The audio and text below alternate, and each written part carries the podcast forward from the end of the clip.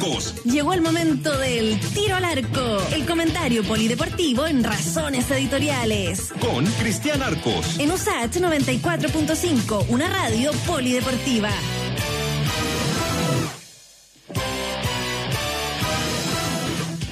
Saludamos bajo los tres palos a don Cristian Arcos. ¿Cómo está, Cristian? Hola Freddy, ¿cómo le va? ¿Cómo está? ¿Todo bien acá en esta jornada donde ya tenemos eh, ya tenemos fecha, ¿no? Supuestamente, supuestamente para el regreso de, del campeonato chileno. Esa cuestión es fumar opio, ¿ah? ponerle una fecha al inicio del campeonato en este momento que estamos con pandemia, ¿no? Y en esta situación además del país dentro de la pandemia. Sí, yo creo que es difícil, eh, yo creo que es difícil que se cumpla esa, esa fecha, pero eh, fue la fecha que se estableció en un consejo de presidentes de ayer, que, se extendió por casi 10 horas, tuvieron 10 horas para ver un montón de temas, entre ellos esta posibilidad de, de volver. Eh, la fecha elegida es 31 de julio, eh, primer fin de semana de agosto, para, para porque 31 de julio es día viernes, que es el mismo día en que se hacen la, se realizan las elecciones de la NFP. El mismo día partirían con hay una serie de partidos pendientes, hay tres partidos pendientes y, y ya la semana posterior se jugaría el campeonato. Yo utilizo el condicional todo este rato porque eh, me parece que más que la fecha de vuelta, creo que lo interesante es eh, los plazos que se establecieron de cuánto tiempo se debería entrenar antes de, de, volver. Ellos calculaban el 31 de julio porque decían volver a los entrenamientos el primero de julio, la, primera semana de julio, eh, y bueno, yo lo veo complicado. Hoy día es bien difícil aventurar cualquier cosa que venga, eh, pero el primero de julio no, no, queda no queda tanto y hay algunas zonas que están eh, bien bien complicadas. Se establece cuatro semanas en todo caso entre el inicio de los entrenamientos con las normas que ya hemos hablado de de seguridad sanitaria para, para evitar eh, para evitar contagio eh, y aparece un, un, dato que para mí es relevante se sugiere se sugiere a, a, los clubes que estén en alguna ciudad o en alguna zona que en ese minuto esté en cuarentena total, eh, uh -huh. si no tienen los permisos correspondientes, ir a entrenar a otras partes, a otras ciudades. Y a mí me parece que ese traslado ya es una complejidad desde el punto de vista logístico, ya me parece una, una complejidad que no, no sé si se va a dar en la, en la práctica. La, sí. la veo bien, bien difícil, la verdad, por sí. lo menos para esa fecha, pero es la fecha que estableció el, el Consejo de Presidentes y el Comité de, de Expertos o sea, logístico y también eh, también en cuanto a lo legal, porque si supongamos que sí, hoy obvio, hay obvio. muchos cordones sanitarios en varias partes de, de Chile. Claro, claro, sí. Eh, tuvimos la, yo tuve la posibilidad ayer de hablar con un par de, de preparadores físicos y evidentemente todo esto está subeditado a, a, a, la autoridad central, digamos. O sea, si el Ministerio de Salud dice que está en un cordón sanitario, no puede salir. Si no te da los permisos correspondientes, no se puede entrenar. Evidentemente, no, no, no hay nada de estas sugerencias eh, pueden ser realizadas si no existe una autorización para, para la vuelta a los entrenamientos. Yo, yo yo lo veo difícil, lo veo difícil para, para sí. esa fecha, eh, creo que el invierno todavía va a estar rudo en, en, en, esa fecha, así que lo veo complejo, pero, pero hoy por hoy el análisis que se hace es con esa fecha encima de la mesa, mientras no la, la modifiquen va a estar ahí encima de la mesa como posibilidad de, de, de retorno. Yo creo que esta cuestión cristiana, como pasa también en la política contingente, ¿no? Eh, es, es, como una vendida de humo dentro de un momento en que la NFP está eligiendo autoridad y hay un, también un desorden administrativo, así que es bien, es bien disparatado que pongan una fecha así de, de, comienzo, que, que, es en un mes y medio, cuando ni siquiera sabemos hacia dónde va la pandemia en todo el país. Yo creo que tratan de tranquilizar un poco a, a, entre, a ver, entre dirigentes, entre auspiciadores, entre, entre medios de comunicación probablemente también, entre, entre aficionados, porque eh, como fecha suena llamativo, ¿no? El fútbol vuelve el 31 de julio, pero en rigor ese titular sería impreciso, ¿no? O sea, eh, porque no sabemos si vuelve el 31 de julio. Es una fecha acordada como objetivo, si se quiere. Eh, yo creo que lo mejor que había tenido y que ha tenido esta comisión de retorno es no haberle puesto fecha. Eh, es, el Consejo Presidente el que le pone fecha. Esta comisión de retorno sugiere una posibilidad de volver ahí, pero evidentemente hay un hay una cosa que se tiene que ir viendo día a día, semana a semana, no solo para el fútbol, o sea, para todo. O sea, lo del mm. fútbol termina siendo una, en la lista de, prioridades probablemente esté en el 12.108. O sea, sabemos que hay otras, otras cosas bastante más, más relevantes que, que dar alguna imagen de una falsa. Ya sabemos lo que pasó con una imagen de falsa normalidad. Ya, ya sabemos eh, lo, lo, que ocurrió cuando se, se tenían. Eh, mensajes ambiguos a, nivel social, eh, yo creo que el fútbol va a tener que adaptarse a, eso y, bueno, y a lo mejor a lo mejor hay que cambiar la modalidad de campeonato cuando se pueda volver y a lo mejor hay que jugar menos y a lo mejor hay que, inventar otra forma, no sé. Le ha puesto un asado de guayú ¿ah? con puré picante en el restaurante que usted quiera. cuando, cuando se pueda, ¿no? Sí, Que esto no va a pasar, o sea, que el 31 de julio no... ¿Cuándo? ¿Cómo va a volver el fútbol? ¿De qué modalidad posible, no?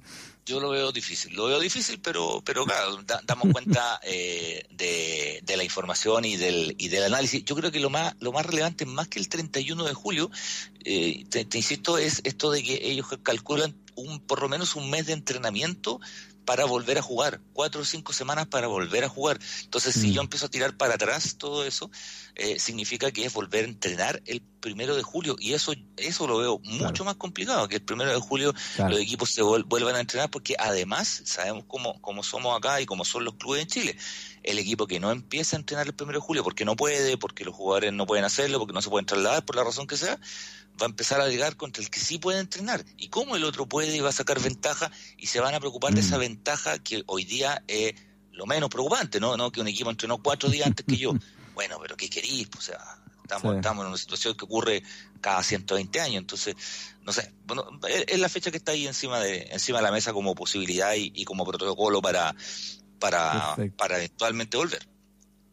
Oiga, no me diga que eh, finalmente Mauricio Isla no, no, no llega a la U, ¿eh? se va, se queda, aparece en Argentina es casi es casi un hecho que se va a ir a, a, Boca, todavía no está resuelto. Lo que sí está resuelto es que él acordó su salida del Fenerbahce, lo que no es una gran sorpresa porque eh, ya no había, eh, en Turquía sí volvieron a, entrenar y él no estaba participando de los entrenamientos, entonces faltaba cerrar el tema de su contrato, que se cierra un poco antes de la finalización. Tampoco es que, le quedaban dos años de contrato, no, le quedan un par de meses, se cerró de, mutuo acuerdo eh, y él ha expresado su, su deseo de, de, venir. Ahora, es lo único que, ha dicho así como eh, eh, pretensión de deseo algún día jugar en la U.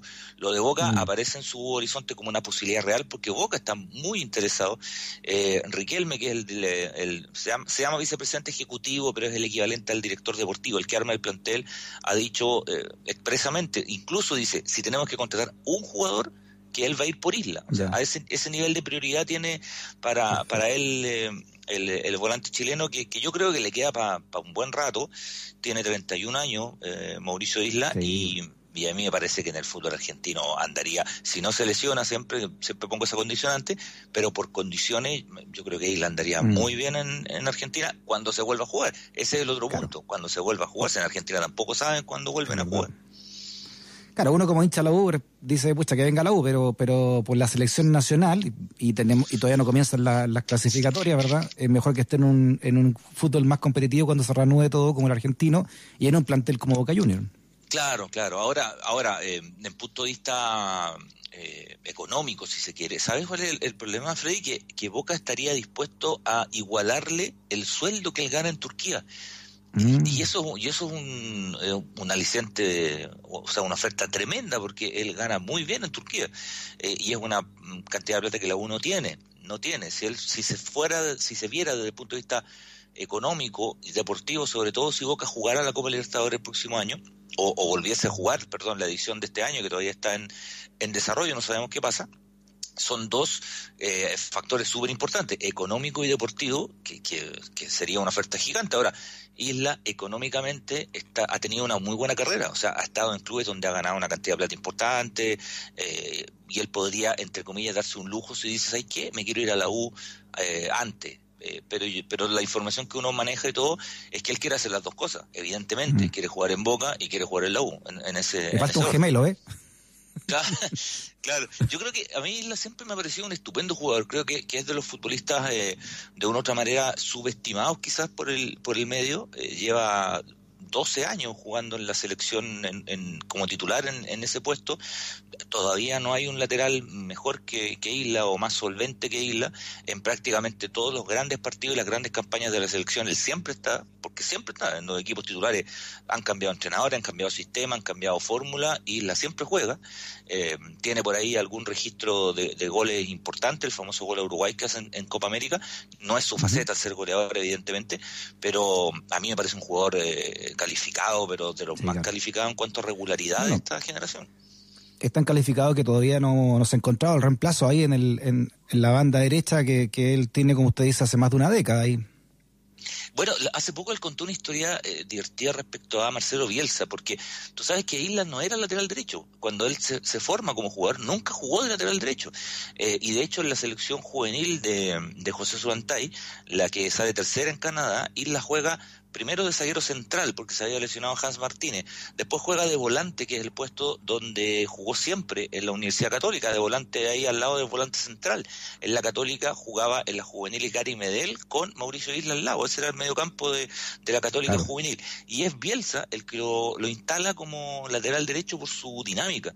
Eh, y no salió nunca más de ese puesto. En ese puesto jugó en Udinese, jugó en la Juventus, jugó en, el eh, QPR, en el QPR, en el, en, Queens Park Rangers de Inglaterra, jugó, bueno, en, ahora en Turquía, ese es el puesto donde más tiempo ha jugado, ha hecho prácticamente toda su carrera y no se inició jugando ahí. Mira.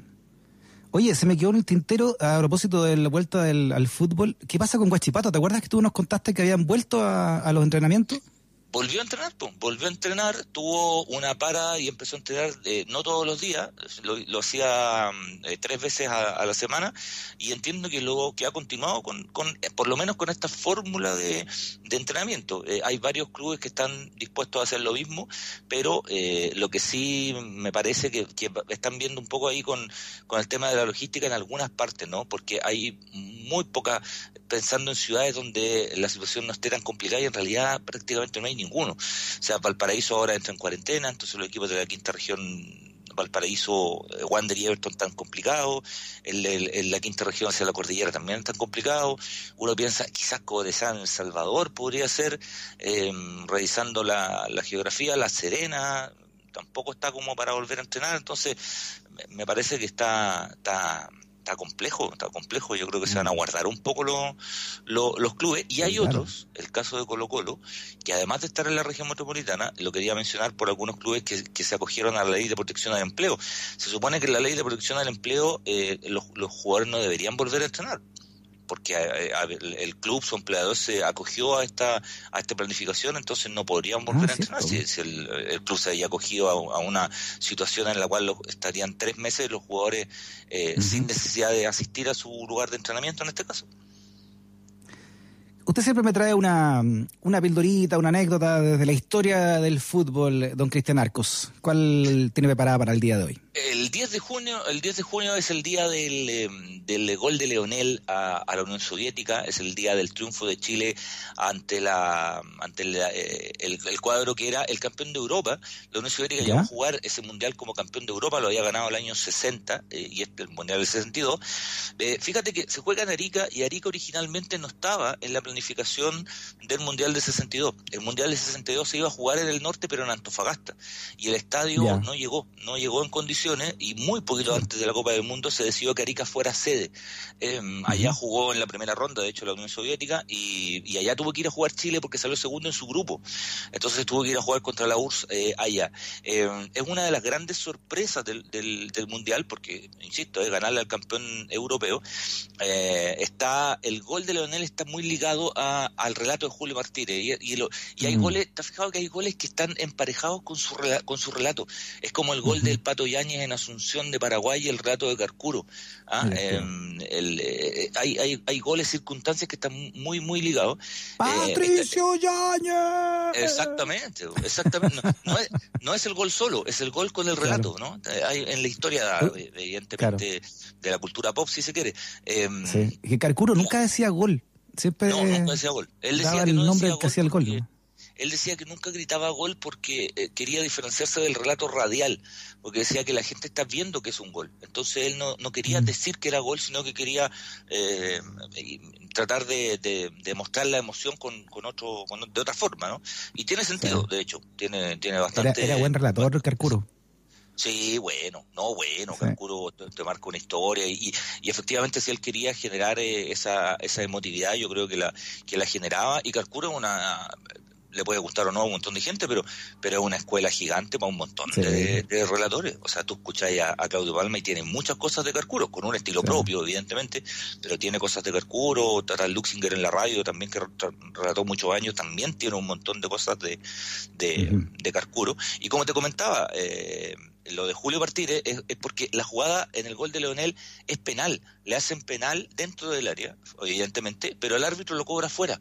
Entonces, durante su relato, Julio Martínez protesta de que esto es penal, de que esto es penal, de que esto es penal, eh, eh, que el árbitro está cargado, que la señora FIFA, que qué sé yo, y cuando le pega a Leonel al arco, el Yachin deja descubierto el primer palo pensando que Leonel va a centrar eh, y hace el gol, ahí Julio Martínez dice justicia divina, y, la frase de una poesía mayúscula. Es, un crack. Bueno, Julio Martínez era un crack y además eh, decirlo ahí de repente, eh, probablemente mm. de manera espontánea, que, tenía que ver un poco con el manejo de la lengua y del, castellano que tenía Julio Martínez, que siempre fue muy preocupado del, castellano y de armar todo un discurso bien poético, porque Julio Martínez era relator. Eh, la, gente lo recuerda mucho más como comentarista, pero sus inicios es como relator, él es narrador. la gente más de la más de la generación nuestra que lo vimos ya, ya viejo. Ya. Claro, claro, ella no relataba, pero él parte como, mm. como su gran carrera, de hecho yo diría más de la mitad de su carrera, él es, él es relator. Eh, bueno, y en ese partido, fíjate que Chile lo gana 2 a 1, el segundo gol es un golazo de Ladio Roja, un golazo de Ladio Roja, de 30 metros le pega al arco, em, y eh, muchos años después, de hecho hace no tanto, en, eh, ya en Rusia, la Unión Soviética ya no existe, eh, el, hicieron una película de, de Yachin, ¿no? Porque Yachin es considerado el mejor arquero de toda la historia. Eh, y, en la película de Yachin, que es una película rusa, el tráiler está disponible, no, es muy difícil de, encontrar, de hecho se llama Yachin, si alguien lo puede traducir, maravilloso, yo ruso no hablo nada, pero las imágenes te demuestran que hacen una recreación del Mundial del 62 que, que es bastante lograda. ¿Y, ¿Y por qué? Porque es considerado el gran fracaso de Yachin. El Mundial de 62 es considerado el gran fracaso de, esa generación y, de él en particular, porque lo culpan de, ese gol, porque él deja descubierto el, primer palo y lo culpan de ese gol y de la derrota y la eliminación, en definitiva, de, la Unión Soviética. Eh, fíjate que en ese Mundial se anota el único gol en toda la historia de los mundiales que es un gol olímpico, que se lo hace Colombia a la Unión Soviética y que efectivamente Yachin se lo come completo. O sea, está muy flojo en la reacción, así se lo come, pero enterito, enterito. Ahora, lo, lo increíble de esta historia, lo fantástico de esta historia, es que el año siguiente, el año 63, Yachin es elegido el balón de oro, es elegido por la FIFA el mejor jugador del mundo, el 63, que es el único arquero en toda la historia, el balón de oro se entrega desde el año 60 en adelante, eh, el, mismo que se ha ganado Messi seis veces y Ronaldo cinco, ese mismo, el único arquero que se lo ganó en toda la historia es Yachin, se lo gana un año después del Mundial, el año 1963, es, el único arquero en ser elegido eh, el mejor jugador del mundo en una temporada, así que estamos hablando de un tipo de un tipo gigantesco y ya bueno ya su historia es, es, muy propia de la Guerra Fría. Es un él es un eh, jugador que ah, milita toda su carrera en el Dinamo de Moscú que era el equipo de la milicia. Él tenía rango militar o tuvo rango militar nunca jugó en otro equipo. Empezó su carrera como como, como jugador de hockey. Él jugaba hockey era arquero pero de hockey. El deporte nacional de, de Rusia Absolutamente, y era un tipo gigante, medía más de un metro noventa. Recién a los 16 años lo mandan al arco. Oye, ¿por qué no te probáis al arco del fútbol con lo grandote que eres, los brazos gigantes y qué sé yo? Y se convierte en un arquero arquero legendario y tiene de hecho unas estadísticas y unas cifras que son que son impresionantes. Fue durante 10 Con mucho estilo, además, ¿no? Como por lo que se ve en la, en la foto y en las antiguas eh, filmaciones su apodo de araña negra era por eh, porque jugaba entero de negro y por sus supuestos brazos largos y porque eh, tenía ah, tenía una facilidad para, para, para, atajar como si tuviera muchas manos, muchas muchas patas. Eh, tú sabes que había, me acuerdo de una historia, había un arquero en las juveniles de Colo Colo que le decían el araña. y yo una vez le, pregunté a un, o sea, le dije como en broma a un jugador de, de, de Colo Colo que le dicen el araña, oye, si la araña eh, ahí nomás, pues digo yo, no, no, es que llega a los rincones, pues yo dije, le dicen el araña porque llega a los rincones. Y, el jugador me dice, no, le dicen el araña porque, porque caza moscas, me dice. No vamos a nombrar a, quien es el arquero por respeto a su, Se queda cazando moscas y le metían los goles. Ni tampoco vamos a nombrar al, jugador que también hizo una larga trayectoria en el fútbol chileno, pero una historia divertida respecto. A Yachin no, le decían el araña porque jugaba de negro, brazos largos, llegaba a los rincones y, todo eso. Hubiera sido bueno, ¿eh? hubiera sido bueno el apodo del, araña. Muy bien, don Cristian. Abrazo grande, ¿eh? nos encontramos el viernes nuevamente con sus comentarios de deportes y de la vida misma. Que esté muy bien. Sí, señor. Un abrazo a todos, que estén muy bien. Chao. Chao. Freddy puede ser una pesadilla gracias a sus razones editoriales. USACH 94.5, una radio que defiende sus razones editoriales.